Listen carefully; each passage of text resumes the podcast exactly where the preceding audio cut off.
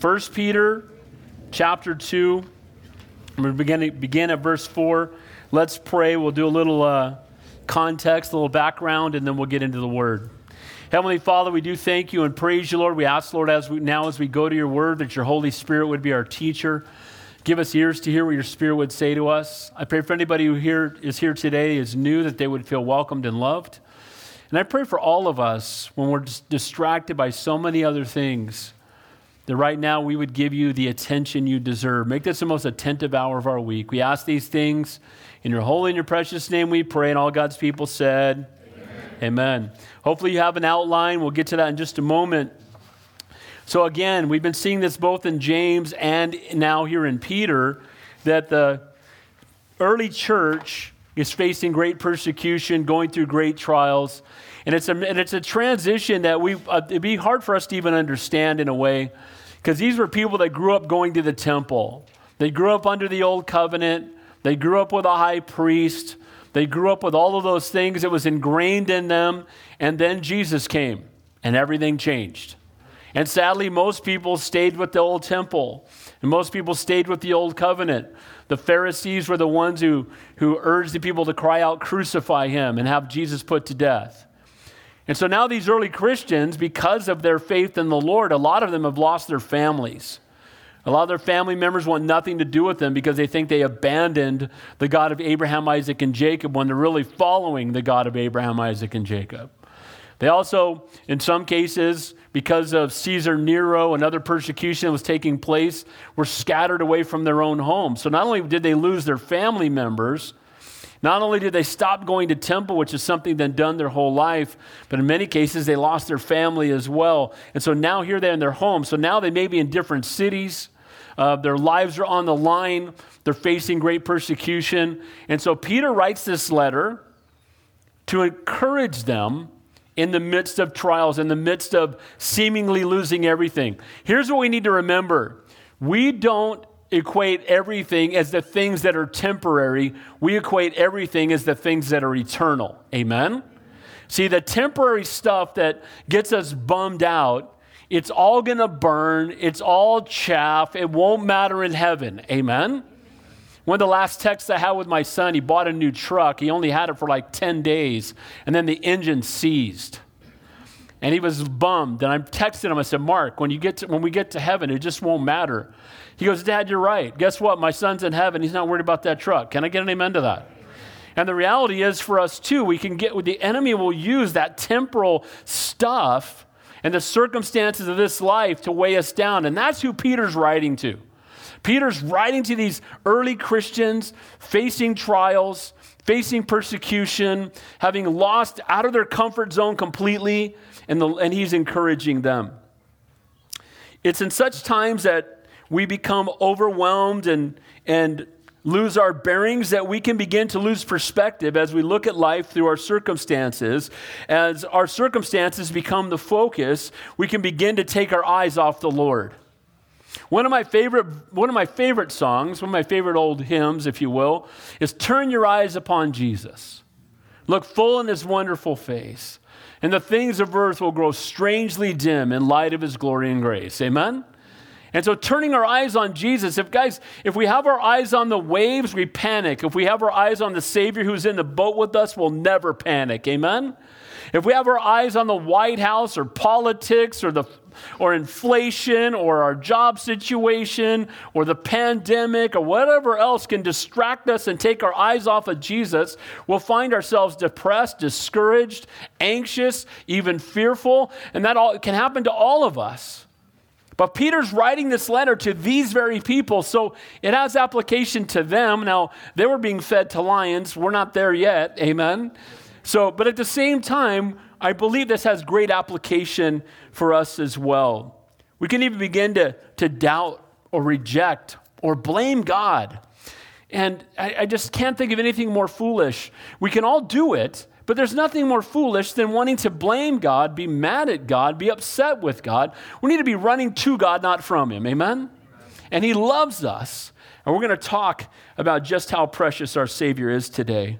It's in times like these that we need someone to come alongside us and remind us of the truth. This is why we need to be in fellowship. Amen? you have a long week, and especially if you miss church for a while and you get caught up in other things, football games are on or whatever else it might be. And before you know it, you're so focused on that, you're not in fellowship. And then that just adds to the problem because, guys, we need fellowship. We need to be in the Word. Our God is worthy to be worshiped and to be praised. Forsake not the gathering yourselves together, and all the more as the day approaches. Amen? And the other thing that happens here is God's going to use your gifts to minister to somebody else. As Christians, we're not consumers, we're servants. Amen? And so, what do we do? When you come to church, someone may put their arm around you and encourage you because you're going through a tough time.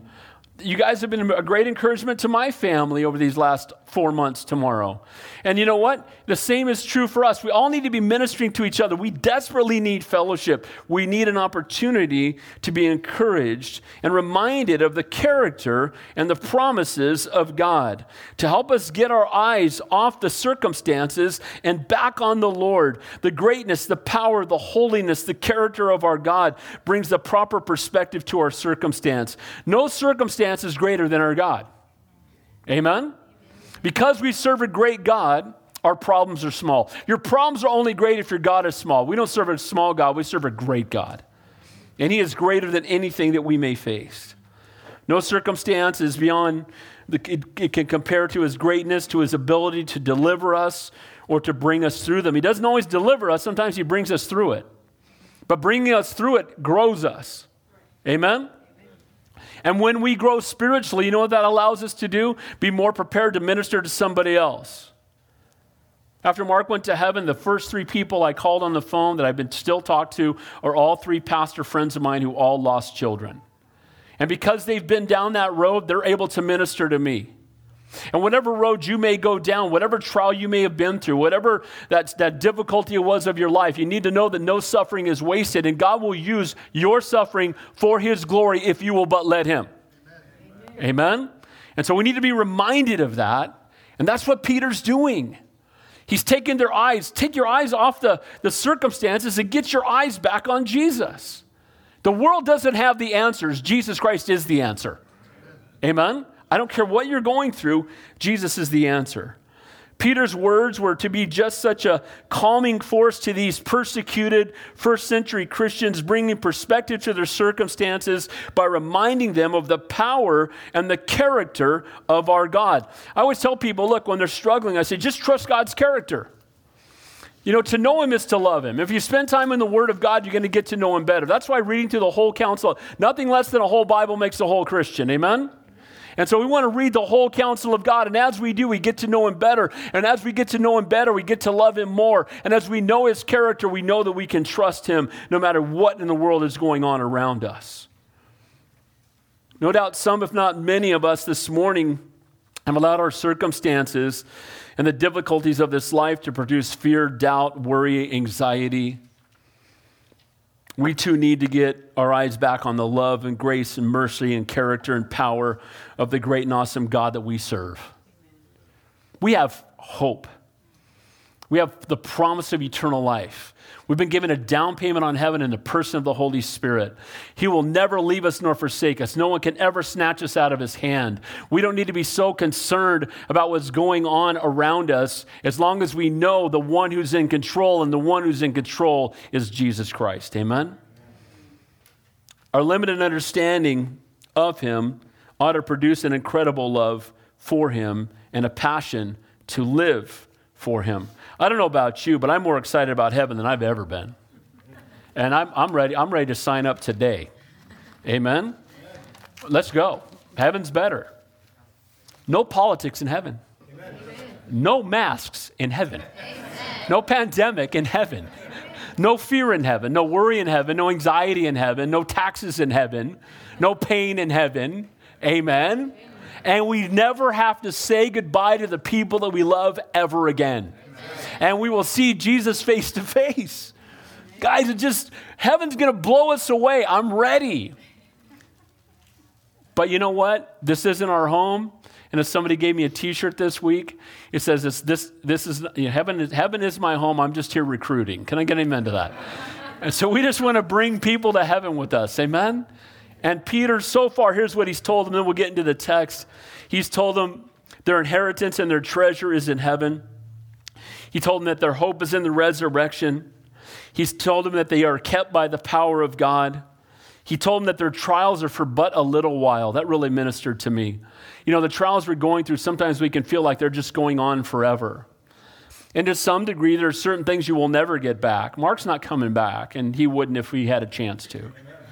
But that being said, it's, it's hard. It, it, my life, my wife's life, my family's life will never be the same because my son's not here. But you know what? His life's better than all of ours. And he's doing better than all of us. And that first hug in heaven is going to wipe away all this pain. Amen? And so he's reminding them that the pain you're going through is for but a little while. See, compared, well, but Pastor, I've been going through this for 20 years.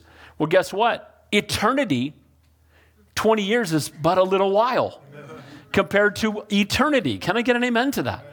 So, whatever this temporary stuff we're going through, it, it be reminded it is temporary. This too shall pass.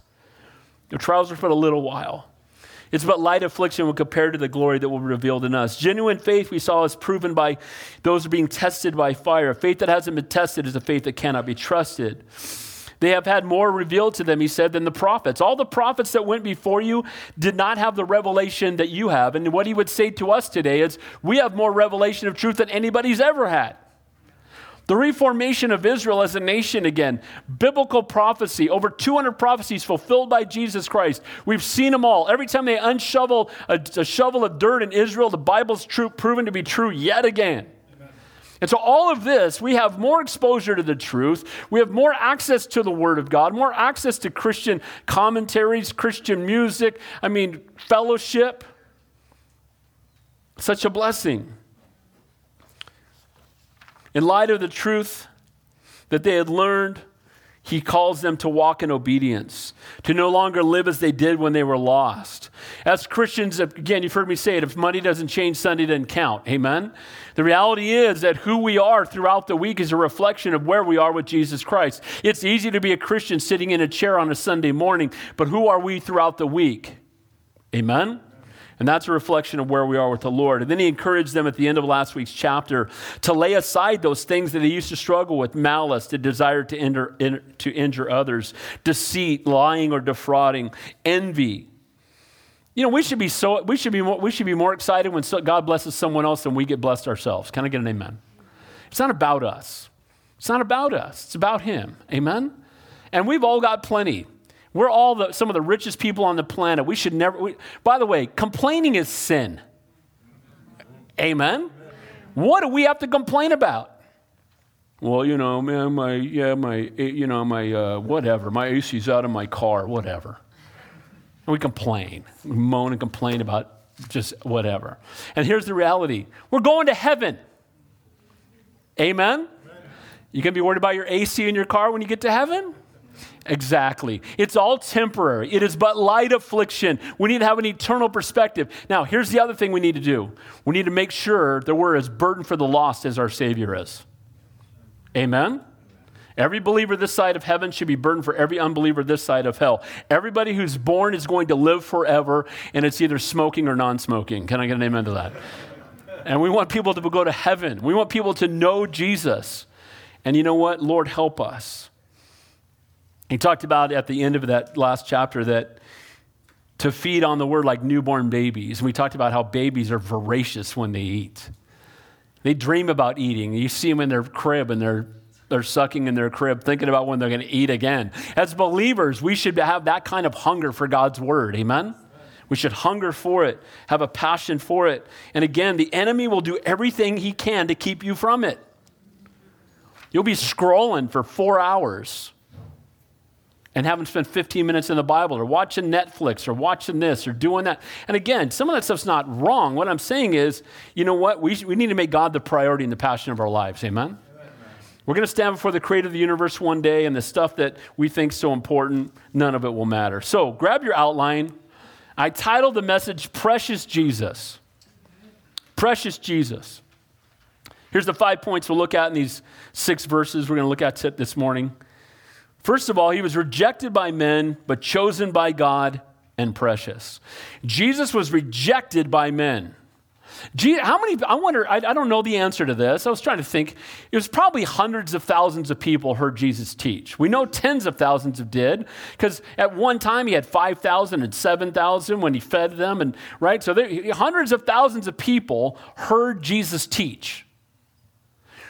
Thousands and thousands of them saw him perform miracles. They saw all that the Lord did, and when he died on the cross, everybody abandoned him. Some of the people that heard him teach went from singing Save Now We Pray You when he entered in on, on Palm Sunday to four days later crying out, Crucify him.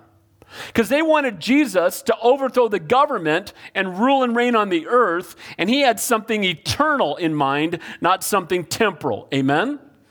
And so it wasn't, people come to Jesus and want Jesus to give them stuff here and now. I'm so glad that what he's going to give us is going to outlast this life. Amen. And we need to have that eternal focus. And that should be the encouragement. He was rejected by men, but chosen by God. Turn away from the world and our old behavior and come to Jesus. You know, that's how he finished the last, the last portion. He's like, turn away from this whole behavior and come to Jesus. That's what repent means. It means to turn away from your old behavior and to come to Jesus. Is Jesus the priority and passion of your life? Do you think about him more than you think about anything else? Is he on your mind when you wake up? Is he on your mind when you go to bed? Is the Holy Spirit convicting you throughout the day? If he's not, I want to know where your salvation is because the reality is, if you're truly born again, the Holy Spirit lives inside of you and he will comfort you when you need to be comforted and he will convict you when you need to be convicted. And Jesus, we should love Jesus more than we love anything else and it shouldn't even be close. Can I get an amen to that? My son David's getting into a kind of a serious relationship, and I met what could be my future daughter in law. We'll see what happens. And my first question to her when I met her was, and it wasn't what she thought. She loves the Lord and praise God. We love her. But I just said, Do you love Jesus more than you love my son? Because if you don't, this is not going to work. Amen? And that's true for all of us. We need to love Jesus more than we love our spouse. We need to love Jesus more than we love our kids. Because if we love Jesus more than we love our kids, we're going to be amazing parents. Amen. Amen? If we love our Jesus more than we love our spouse, we'll have a marriage where we honor our spouse. Jesus is precious. Is he precious to you? Coming to Jesus. By the way, he was rejected by men, so if you're rejected by men, you're in good company. Amen? Amen? The world will mock your faith. Jeff told me just recently he was getting in an elevator and he had a Jesus hat on, and someone mocked him for wearing a Jesus hat. And he got to tell him about the Lord. We're going to be mocked if we stand for the Lord, but guys, we're not really suffering for Christ all that much. Can I get an amen? It may be coming, but let's make a stand for him. Amen? He was rejected by men. We're going to be rejected if we stand with him, but you plus God is a majority, and I'd rather be on Jesus' side than the world's side any day of the week. Can I get an amen to that? Be encouraged. Number two, he's our precious cornerstone. He's the foundation of the church. In Psalm 118, he's the cornerstone. In, Psalm, in Isaiah 8, he's the stumbling stone. In, the, in Isaiah 28, he's the foundation stone. In Daniel 2, he's a supernatural stone cut without hands that destroys all the world's kingdoms. And he's the rock that gave Israel water in the wilderness. Our God rocks literally. He is the rock. Amen? He is the precious cornerstone. The cornerstone was the foundation upon which the entire building was built. And if that cornerstone wasn't proper, if it wasn't in the right place, if anything happened to the cornerstone, the entire building would fall apart. There are churches today that are getting away from the cornerstone.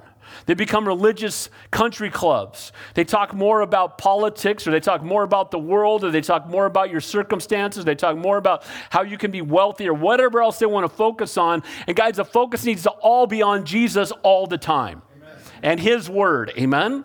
He is the cornerstone. Number three, He's our precious Savior. He's our precious Savior. True belief reflected in how we see Jesus. Is Jesus precious to you? Are your thoughts of him filled with love and honor and reverence? I would hope that your thoughts of the Lord would bring you to tears from time to time because they ought to. Amen? When you just think about the depths of his love for us, while we were yet sinners, Christ died for us. He knows us best and he loves us most, and that ought to blow us away. Amen? He knows every wicked, vile thing you've ever thought or done, the stuff that you don't want anybody else to know. He knows it and he still loves you. And He doesn't just love you, but He loves you enough to die for you, knowing all that you've done and all that you're going to do. That's our God. Amen? Muhammad did not do that. Buddha did not do that. The Hindu gods, they got 30 million gods. None of them did it. Can I get an amen?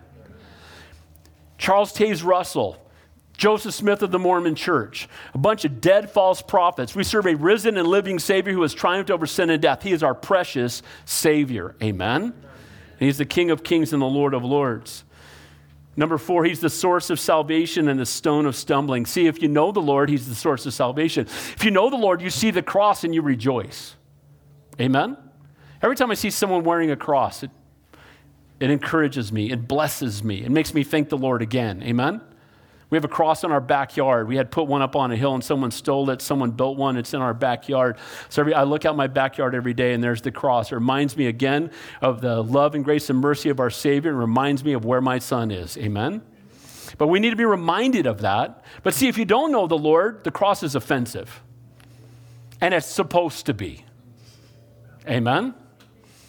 It's a rock of offense, it's a stone of offense. It offends you if you don't know the Lord because it's convicting. I've shared this with you when I worked up in San Jose. I had a bunch of Christian stuff on my off in my cubicle, and everybody had all their. The guy next to me had a gay Johnny poster, and someone down the way had a feng shui this or whatever. And I had Christian stuff, and I got called into the office. They said people are being offended. I said it's supposed to offend.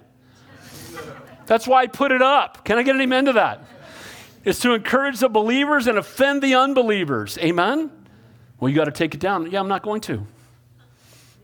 They're taking the gay Johnny poster down. They're taking all the other stuff down? No, we're leaving that stuff up. Well, we knew you were not going, but we had to. We're going to put it in. Fine, go ahead, guys. Here's the reality. Here's the reality, guys. The cross offends people because it makes us recognize that we have. That we. What have you done with God's Son? And people don't want to be reminded. They want to live a life contrary to the Word of God. They want to feed their flesh constantly, and they don't want. They want to. They want to put out any light that shines in their face. And that's what the cross of Christ is it's a halogen light. And that's what you and I are. We're called to be the light of the world. Amen. And the light is wonderful when people want to have light. And when you walk, you know, I, I want to encourage you go into a bar at 2 a.m. with the, with the, you know, a halogen light and see what kind of response you get. Can I get an amen to that? Blow that baby up and everybody's going to be throwing rocks at you. So when we walk into the world and we're shining for Jesus, to some people, Dude, turn that light off. We don't turn the light off because we're living for the Lord. And then finally, we are His own special people. Isn't that amazing that we're His people? We're going to see that we're a chosen generation. We're a holy nation. People think it's talking about Israel. It's not talking about Israel because he's talking to the early church. You know who the nation is? Us. You know why? Because when we gave our life to Jesus Christ, we're all citizens of heaven. Amen? So we're part of a holy nation, and praise God for that. We're his special people. We're his family, his tribe, his offspring. We've been called out of darkness into marvelous light, and the people of God, we have obtained his mercy. So let's begin there in verse 4, looking at precious Jesus, rejected by men, but chosen by God. It says, For God did, for if God did not spare, whoops, that's Second Peter. We'll get there soon enough. It says, Coming to him as to the living stone, rejected indeed by men, but chosen by God and precious. Now, coming to him coming to him. So he's just talked to them in the previous verses about laying aside malice and deceit and hypocrisy and envy and all evil speaking, and as newborn babies desiring the word of God that you may grow, that indeed you've tasted the graciousness of God. And because of that, you put all that aside and you come to him. Come to him. Him, that's Jesus, our precious Lord, our Savior, and our God. The context, again, is turning away from evil behavior and coming to Jesus. There's a term that's used that, oh, we had to come to Jesus. That means we had to talk. That's where you, you called someone out on what they're doing and said, man, it's time to come to Jesus. Amen. And you know what? We need to have a come to Jesus with ourselves every single day. Amen. Amen? To look in the mirror and recognize how we're getting distracted, how we're being drawn away, how the things of this world are starting to overwhelm us. And he says here, coming to him as a living stone. The living stone is the foundation of our faith, He is the rock upon which we stand. Guys, we don't stand in assurance because we're good. We stand in assurance because He's good. Amen? Our, our, our assurance, our hope isn't in us, and it's not even in our church or, or a religion, it's in Jesus. See, guys, it's about having a relationship with the King of Kings and the Lord of Lords. Is Jesus Christ your best friend? Are you, uh, when I was a youth pastor, you say, Are you married to Jesus? We're the bride of Christ. Amen? And we come to Him. We run to Him when we're hurting. We turn to Him when we need wisdom and direction. We walk with Him all day, every day, and He will never let us go. That should encourage us all this morning. Amen? He's the perfect, holy creator, He's the giver of life. He thought about you when he hung on the cross of Calvary. He'd rather die than live without you. And he's preparing a place for you. He's seated at the right hand of the Father, praying for you right now. The next time you feel alone, just remember what Jesus is doing for you. Not what he's already done, but what he's also doing for you. He's praying for you, he's interceding on your behalf. That's the God that we serve. It says there, come to him rejected indeed by men. How did mankind respond, respond to his gracious work of redemption at Calvary? A vast majority rejected him, and many shouted, Crucify him. Jesus, how could anybody hate Jesus? How is this possible? Well, they can only have a problem with Jesus if they don't know anything about him. And most people you talk to, when you talk about Jesus, they kind of give Jesus a pass. Well, yeah, Jesus, I'm, uh, yeah, I'm sure he, he was all right. It's all the Christians I don't like, or it's the church I don't like, or it's your politics I don't like, or it's your rules I don't like, or whatever. But here's the reality Jesus is without accusation. Amen? What has he ever done but die for the entire world? What did he do but heal the sick and love the unlovable? And minister to people that everyone else rejected. And guess what? We are Christians, which means little Christ. We're not Christ, we're not God, but we are His followers, and we should be reflecting Him by doing the same thing that He did when He was here loving people that no one else wants to love. Ministering to people. I have a coworker that just called me that had a family member die. Haven't talked to her in years and wants me to do the funeral. And I'm, of course, I'm going. Guys, whenever we have an opportunity to minister to somebody, we need to do it. Amen? We should never be too busy to minister to somebody. Amen? Jesus never was. Apostle Paul never was. He's never, so, they, they could be headed somewhere important and the divine appointment comes along and they stop. I want you to know that that divine appointment is eternal and whatever you're headed to do probably isn't. Amen? And the exhortation here is he was rejected by men. Perfect holy God was rejected by men. We're far from perfect, and we're only holy because of who we are in him, so we shouldn't be surprised when we're rejected by men. In the midst of persecution by the world, remember again that Jesus was rejected, but even that had been prophesied as part of God's plan. It says in Psalm 118 the stone which the builders rejected has become the chief cornerstone. He was rejected by men. Jesus is the foundation of something far greater than the conquering king and Messiah they cried out for. And God didn't care about man's approval, but being faithful to his Father. And we ought to follow that pattern. Amen? Quit worrying about what people think about you. By the way, they're really not even thinking about you. They're thinking about themselves and what they think you think about them, and you're not thinking about them, you're thinking about yourself. Can I get an amen to that? and people are all whipped up about how many followers, how many followers do you have? How many likes did you get? I only want one like from him. Can I get an amen? Well done, thou good and faithful servant. That's the best like you're ever going to get. Can I get an amen to that? And we're so caught up in the stuff that's perishing, it doesn't matter. We want to get the attention of the world instead of just being faithful to God. Jesus ministered to tens, if not hundreds of thousands of people, and virtually all of them rejected him. Do you know, even after he rose from the dead, that the early church had 120 people? He rose from the dead. Dead people got up and were walking around in Jerusalem. Did you know that? It's in the Bible. When Jesus rose from the dead, dead people got up. Grandma, who you buried 50 years ago, showed up at your house, knocked on the door. How did everybody not get saved? And then when Jesus is in the upper room, there's 120 people there. After he ascends to the Father, there's still 120 people. And then Peter shares the gospel, and 3,000 people get saved.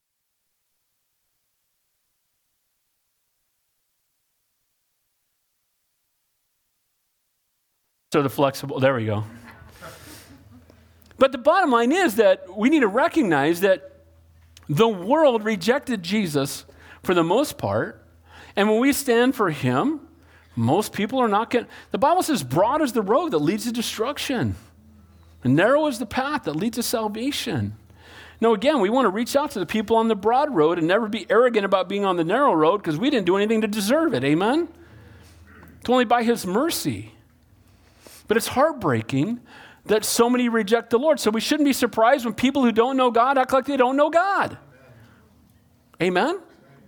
So, you know what's going to change them? Not you screaming at them, not a political argument. You know what's going to change them? Get on your knees and start praying for them. Pray for an opportunity to share Jesus with them. Pray that God will do something to get their attention. And pray that the Holy Spirit will soften their heart and open their eyes to the truth. Pray that they will be born again because that's the only thing that's going to change them. Right. Amen? And that's what we want to see happen. It's what happened to us. We're so thankful. These are words of encouragement and exhortation for these early Christians because guess what? They had been rejected. See, we don't really understand it the way they do, but they had lost, some of them lost their family, as I talked about. Oh, you give, you're following that rabbi? They've disowned them. They, they no longer went to the temple, the place they'd gone to their whole life. They, some of them had to flee to other cities, and now Nero's looking to set, burn them at the stake or feed them to lions.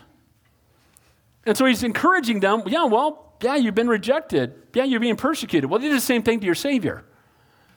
Amen? So he's encouraging those who are in a place of great rejection, a place of great persecution, going through great trials. Um, and here's what was happening some of these early Christians were starting to dial it down. Well, you know, I talk too much about the Lord, then people are, you know, I might get fed to lions next week. I think I'm out. I think I'll just keep it to myself a little bit. Maybe we can just have a home Bible study and only invite people. We, and here's the reality that as Christians, we can fall into the same trap. We can fall into the trap of being so worried about what people think about us that we keep our faith to ourselves. And you know when God's telling you to speak up. Can I get an amen to that? You know it, don't you? Say it. Say it. Say it. Speak it up. Don't be ashamed of me. Amen. I used to have hair back there. It's been happening so long. Amen?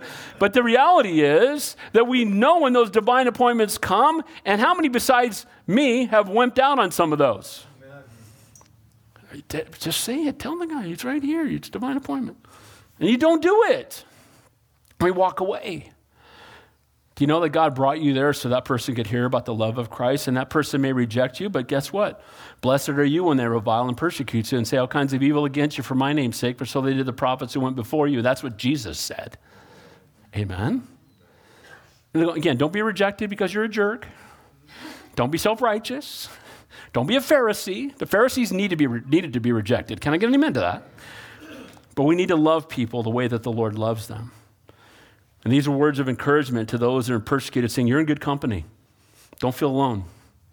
It's okay. Bible talks about the fellowship of his suffering. None of us is going to suffer more than Jesus. Amen? And yet, he loves us. Jesus said it again the blessed are you when they revile and persecute you. Oh, how happy you should be, because that means God's using you. In midst of their persecution, Jesus would, Jesus would tell them to rejoice and that they are, are blessed. He says, rejected by men, but chosen by God and precious. Rejected by men, but chosen by God. Would you rather be chosen by men and rejected by God? That's what a lot of the world chases after. I want to be popular with men, even if that means I'm disobeying God. I want to do what my flesh wants, even if that, and, and be chosen by my flesh, and rejected by God. And guys, the only thing, the only, again, the only like we should be worried about is Jesus. Amen? The early Christians received this, having been rejected, and they were being reminded, You're chosen and precious to God. See, in those moments, they, they would forget it.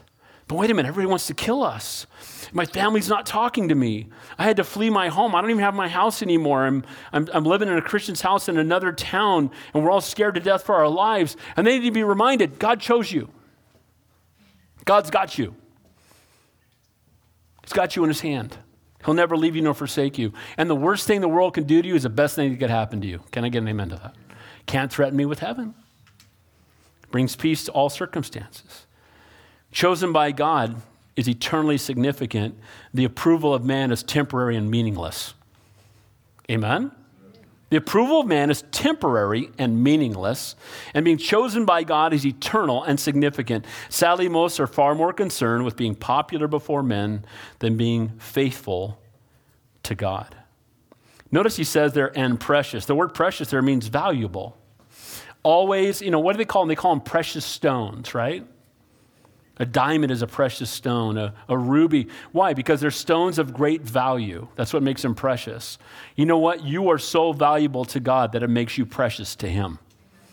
He'd rather die than live without you. Again, you, you know, you the pearl of great price. We see that, you know, parable where the landowner goes and sells all that he has so he can buy this plot of land because there's one pearl there that he wants.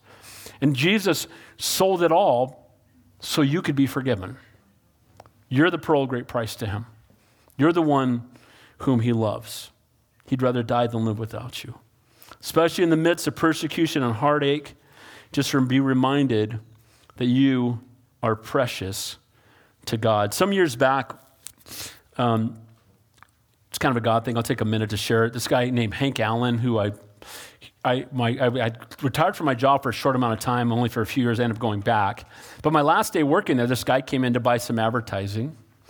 And I was literally leaving. And they said, Well, it's assigned to you. I said, Okay, let's go talk. We talked for a couple hours. And I sold him some advertising. And I was done. I gave my church card. I said, I'm not working here anymore. So if you want to get a hold of me, here, here's the card. Well, about three years later, he comes walking into our church. And he's getting ready to get married. And he didn't know any pastors, but he had this card. He ended up coming in. Him and his, I did their pre-marriage counseling. They both ended up getting saved. Then they had a daughter, and at three months old, she had to have open heart surgery. And I went to visit them at Stanford. And here's this man who's not been a believer a long time.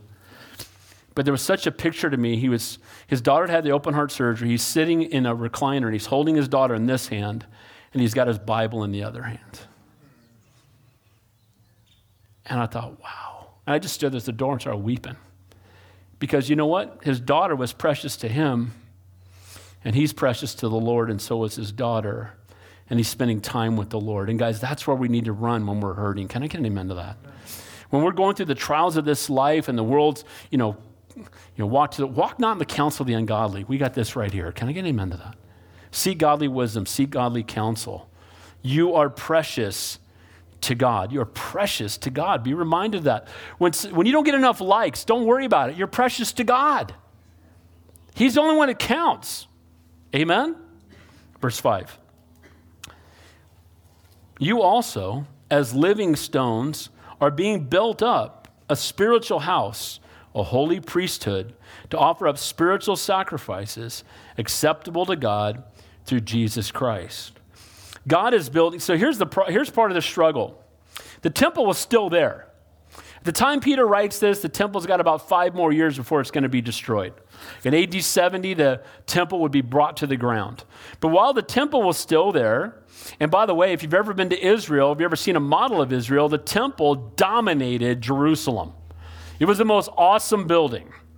And so you couldn't ignore it, you couldn't walk by and not see it and you always went there to worship, and now you don't go there anymore because when Jesus died on the cross, we don't make we're not sacrificing lambs anymore. Amen. And we don't need to bring sacrifices into the Holy Holies. We don't need the high priest anymore because Jesus is the great high priest. So they're in this situation where they're no longer welcome or no longer desiring to go to the temple. And then he lets them know I'm building a spiritual temple. You know that earthly temple? It's all going to come down in a few years. You just don't know that yet, but it's coming down. But I'm building a spiritual temple. Where is the temple of the Holy Spirit? It's in us. See, we don't go to the temple, we are the temple. Amen? The Holy Spirit lives inside of us. They would go and make sacrifice, and only the high priest, and only on Yom Kippur, the Day of Atonement, only on one day could the high priest and him alone go into the Holy of Holies and be in the presence of Almighty God. Here's the good news when Jesus died on the cross, the veil was torn, and you and I can enter into God's presence anywhere and any time, any day of the week, and praise God for that. Amen? We don't need a building. We are the spiritual building, we are the temple of Christ. He said, You guys are living stones, are being built up a spiritual house. So good to know that He will never leave us, He will never forsake us, that He dwells within us, the one who alone holds it all together. Without Him, the whole building crumbles. He is the chief cornerstone, but we are living stones because we are linked to Him, the one who is the source of life. When people don't know God, they're dead in their trespasses and sins. When you give your life to the Lord, you're alive in Christ. They're dead rocks for living stones. Amen? Not because we're good, but because He's good, which means He has put life into us, and now He is using us, and He indwells us. No life apart from Jesus can only be a part of what God is doing as we are linked to Him. But notice what we make up as living stones linked to Jesus again, a spiritual house. So, the replacement for the Jewish temple that many of them had been again banned from, and now He's letting them know you don't need the temple, you are the temple. They'd been banished, they'd lost worship, lost fellowship, lost sense of belonging. And for many, it also meant lost communication with family, lost ability to do business because they, didn't, they were no longer part of the temple. We must always remember that anything we lose due to our faith in the Lord, He will replace with something better. Amen? As amazing as the temple was, and it was, it would have been one of the wonders of the world at the time. It was amazing. And it was the most amazing because God's presence dwelt there. But guess what? This temple is more amazing, and God's presence dwells here. Now, we're not God, but He dwells in us. Can I get an amen to that? And we must never forget that, never lose sight of that. Lost fellowship with men replaced with intimate fellowship with Him, being linked to, to, to Him, linked to other believers. You know what? We are more than friends. We are more than, you know, whatever term people like to use, church members. We don't have membership here. You show up, you're part of the family. You know what we are? We're family. Amen? Blood is thicker than water, but the Holy Spirit's thicker than blood. When you have Jesus in common, you got everything in common. You meet people for 30 seconds that know Jesus, and I'm often closer to them than people I'm related to who don't know Jesus. Amen? Because isn't there that kindred spirit? I've met people in line at Disneyland that by the time we get to the ride, we're hugging each other, praying for each other, encouraging each other, friending each other on Facebook. You know, I mean, why? why? We got Jesus. You're a believer. Praise God. Guess what? Amen? And that's what he's talking about. You think you lost fellowship because you can't go to the temple anymore or you won't go to the temple? No, you've gained so much more fellowship because you have the Lord. We have the Lord in common. By the way, let's quit arguing with our brothers and sisters in Christ about non essentials. Let's focus on the, the essentials of the faith and let's not argue with each other. Let's reach out to people that need to know the Lord. Amen? Be encouraged. There was a lost sense of belonging, lost family. Guys, we're never lost because we're adopted into His family. Amen? We're part of His family. We become His sons and daughters. He's our heavenly Father. They had lost fellowship and worship and a few times uh, worship each t- a few times a year for feasts and sacrifices was replaced with intimate worship fellowship and access to god 24 hours a day seven days a week. You know what's sad? I think when we get to heaven i don't know how god's going to show us but how much time we could have spent with him and how little time we did spend with him. I'm too busy to talk to god right now if he showed up in all his glory, nobody'd be too busy. You would change all your plans. Can I get an amen? You would cancel everything. You'd go without lunch this afternoon to hang out with the Lord. Well, guess what? He's there, He's available.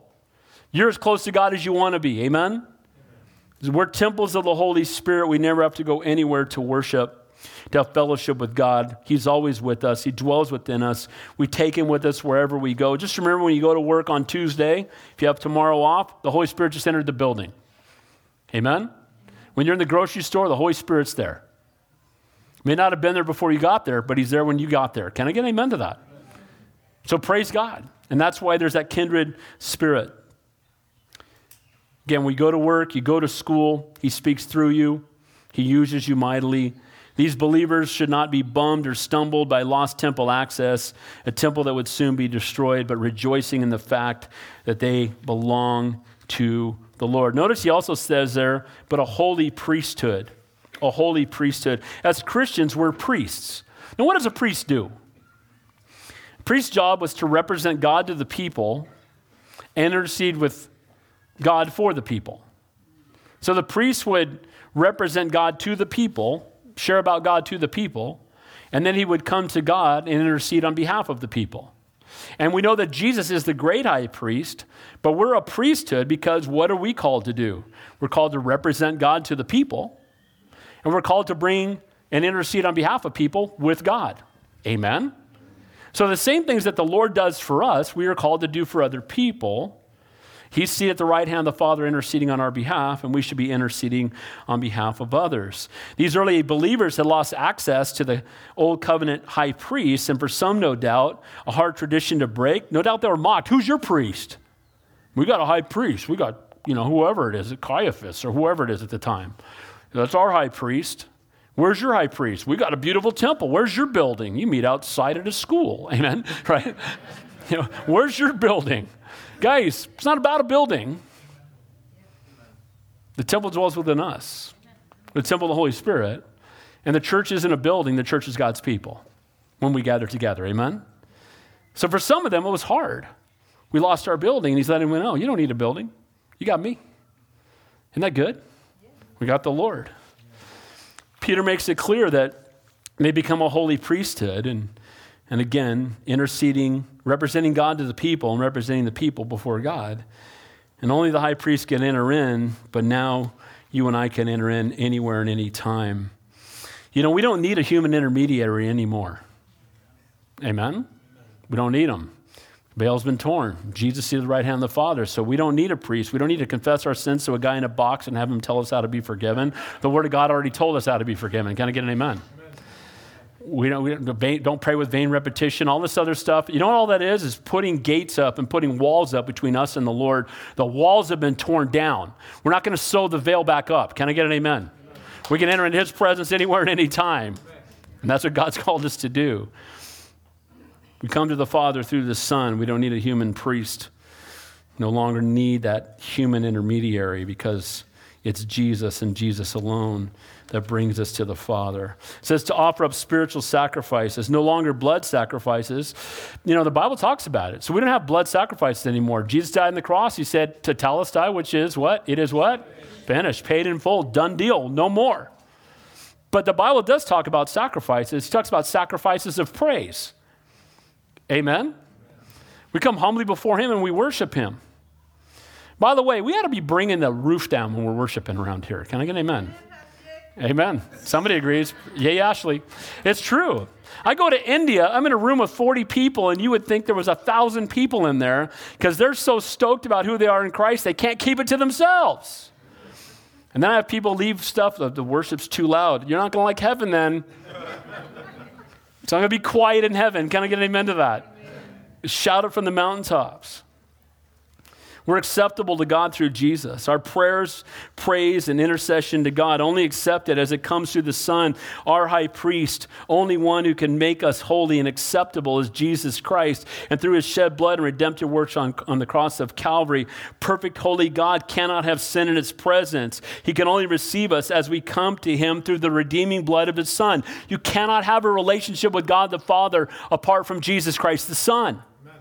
It's impossible. Jesus said, I am the way, the truth, and life, and no man comes to the Father but by me.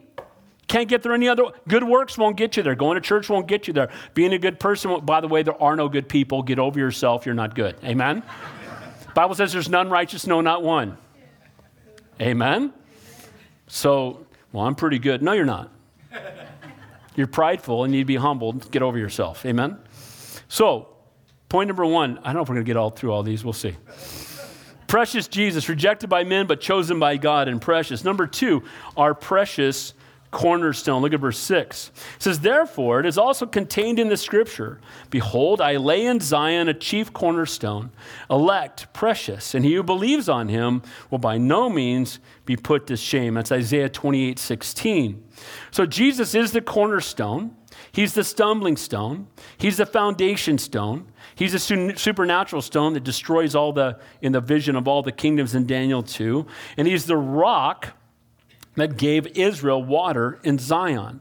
So the scripture context in the Old Testament scriptures, they all point to Jesus.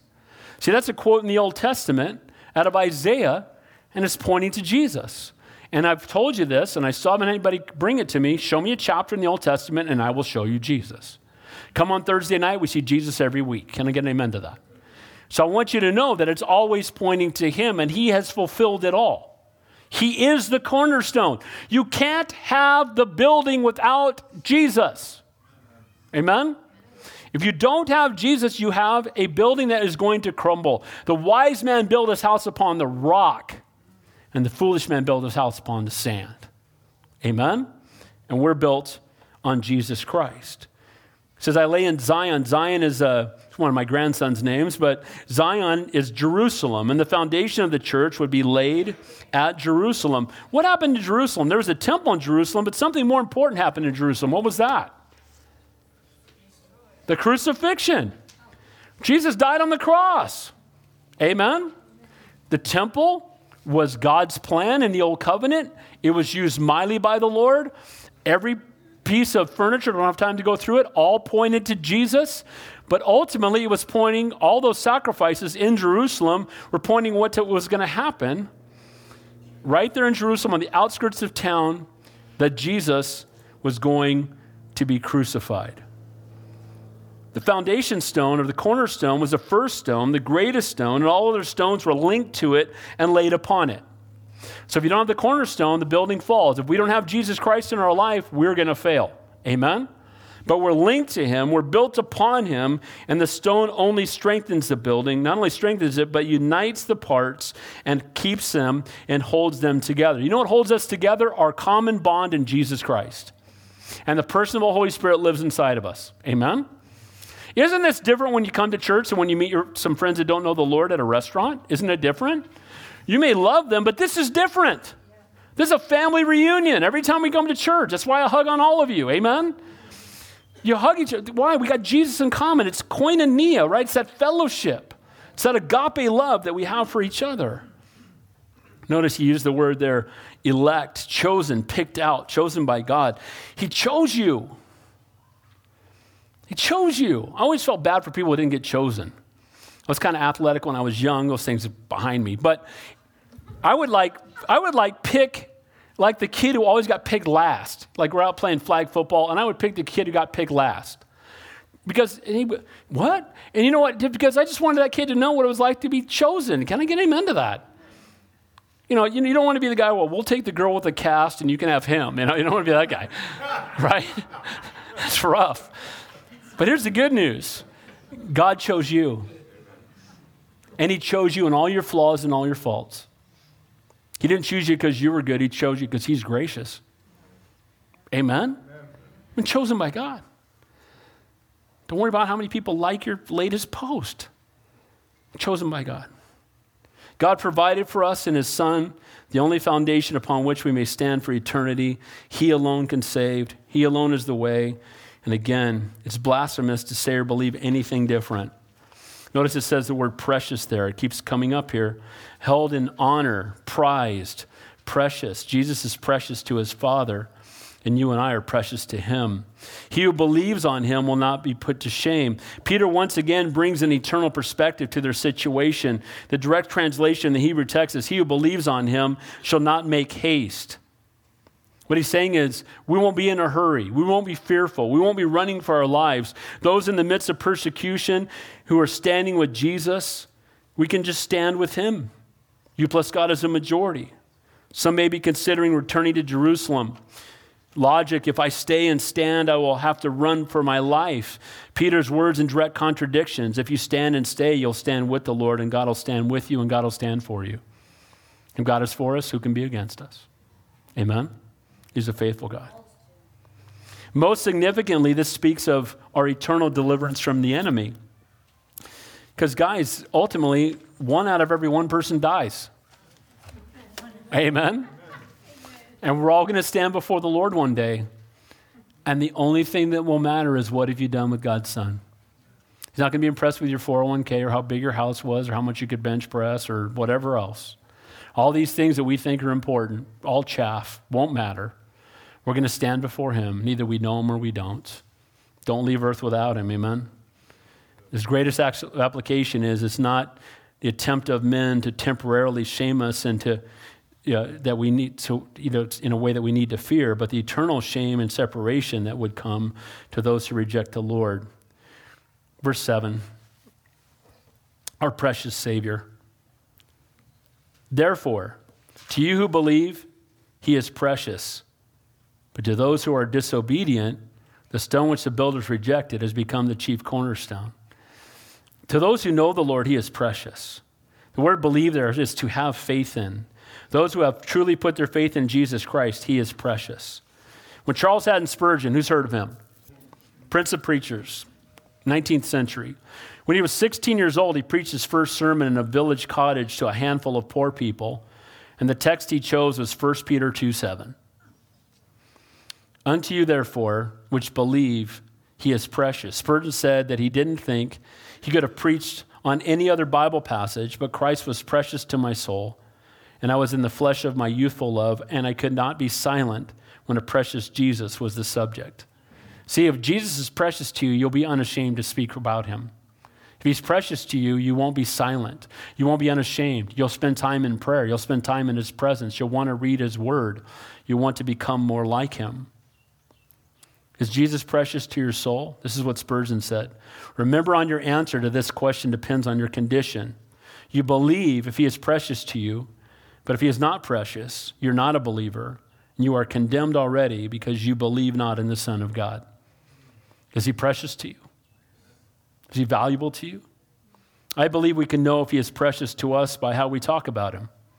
Do you talk about him? Do you spend time with him? When you talk about him, are you mumbling quietly because you're ashamed of him? Or do you talk about him the way that you would talk about the person that you love the most? I keep bringing up my son. It's probably never going to stop happening, by the way, because I love him. Amen. Talk about my wife a lot because I love her. I love my kids. I love my grandkids. You know what? I talk about you guys because I love you.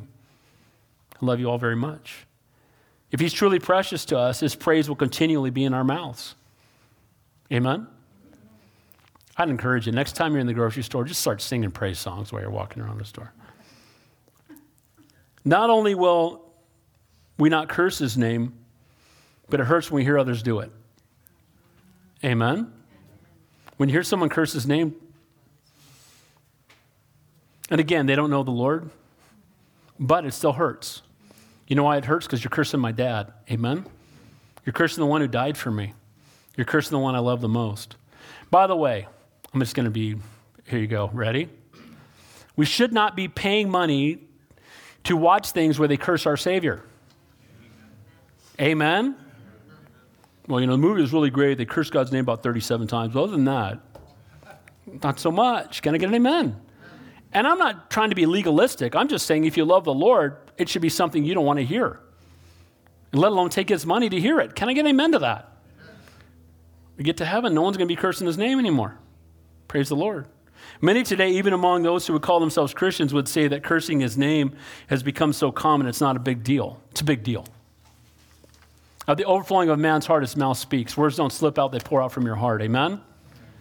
Hear Christians defending themselves. Well, I've got a cursing problem. It's just a problem I have. Well, no, it's a reflection of your heart. You need to repent, bro.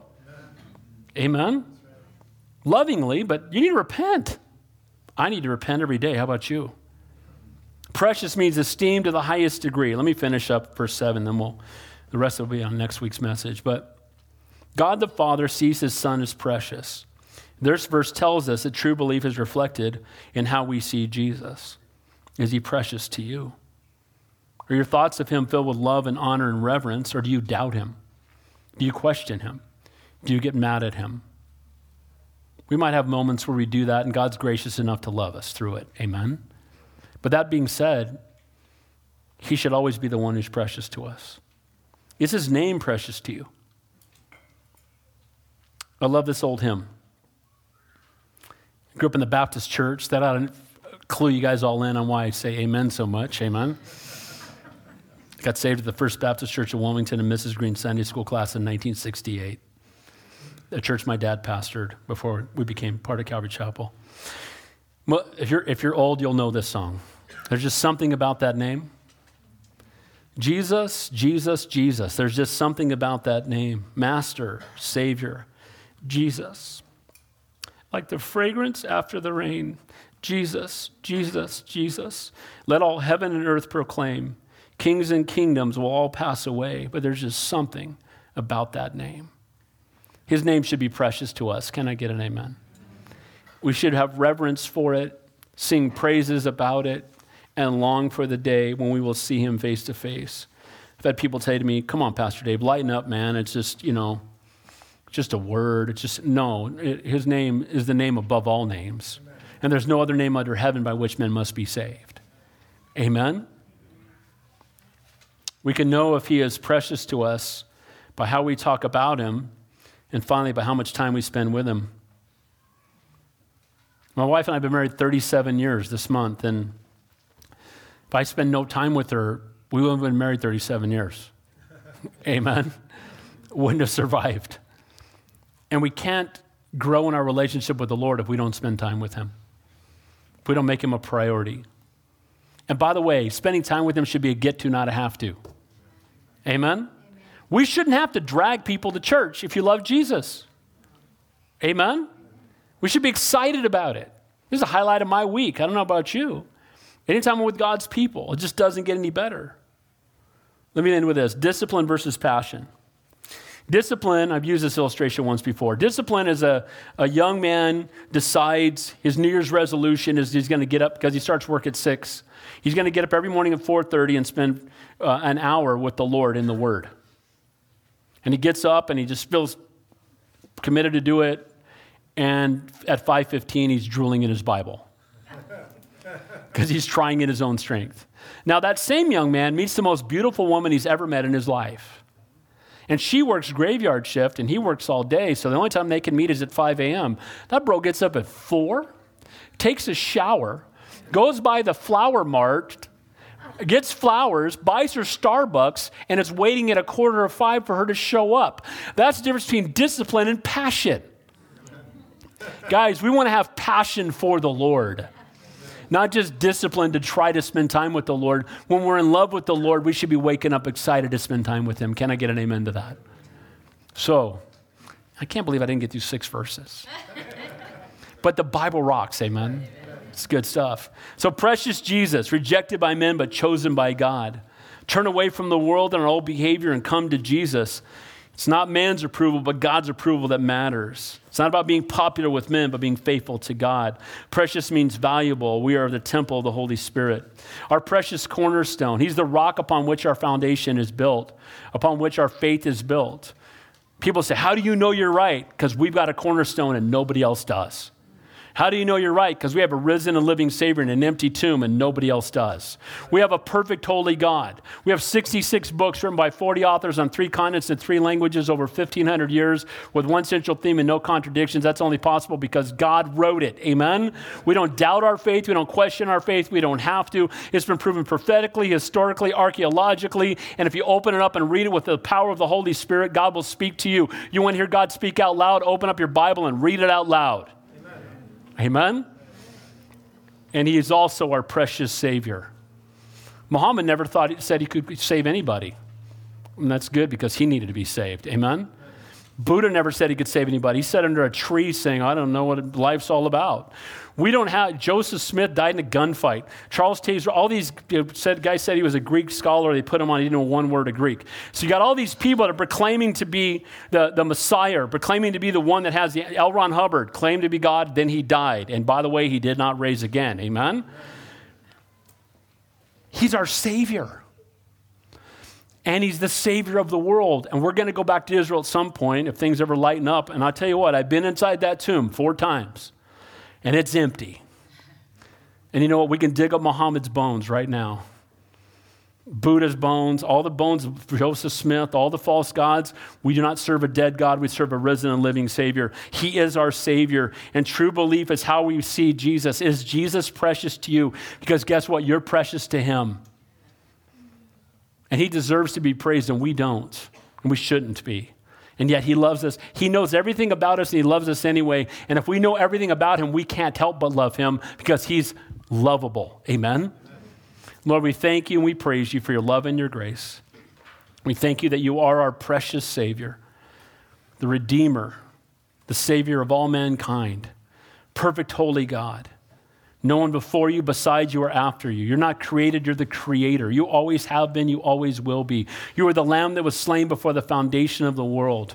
You know us best and you love us most. I pray for every one of us here that, Lord, no matter how precious you are to us today, you be more precious to us tomorrow. We would spend more time in your presence, that we would seek your face above all else, that you would be the priority and the passion of our lives, that we wouldn't worry about being popular with men, but being faithful to you. I'd be, I'd be amiss if I didn't do this. If you're here today and you've never given your life to Jesus Christ, the Bible says, if you confess me before men, I'll confess you before my Father, Father in heaven. If you deny me before men, I'll deny you before my Father in heaven. If you're here today and Jesus isn't precious to you, he needs to be. You're precious to him. He knows you best. He loves you most. He'd rather die than live without you. He proved it on the cross. He knew before the foundation of the world that you'd be sitting here on January 16th, 2022 you'd have an opportunity to give your life to Him. Let today be the day of salvation. Don't leave here without Him. The Bible says, If you confess me before men, I'll confess you before my Father in heaven. If you deny me before men, I will deny you before my Father in heaven. Not asking you to join a church, but to make a decision to enter into a relationship with our precious Savior. That's your desire, I just want you to raise your hand right where you are, and I'll pray with you right now. Anybody at all. Don't leave here without the Lord. If you're not saved, don't leave here without Him. He loves you so much, you'd rather die than live without you. He's a gracious God, a merciful God, and a loving God. Lord, we do. We love you. We praise you. We can't wait for heaven. But Lord, until we get there, may we walk in the joy of the Lord as the temple of the Holy Spirit. You dwell within us. We love you and we praise you. In Jesus' name,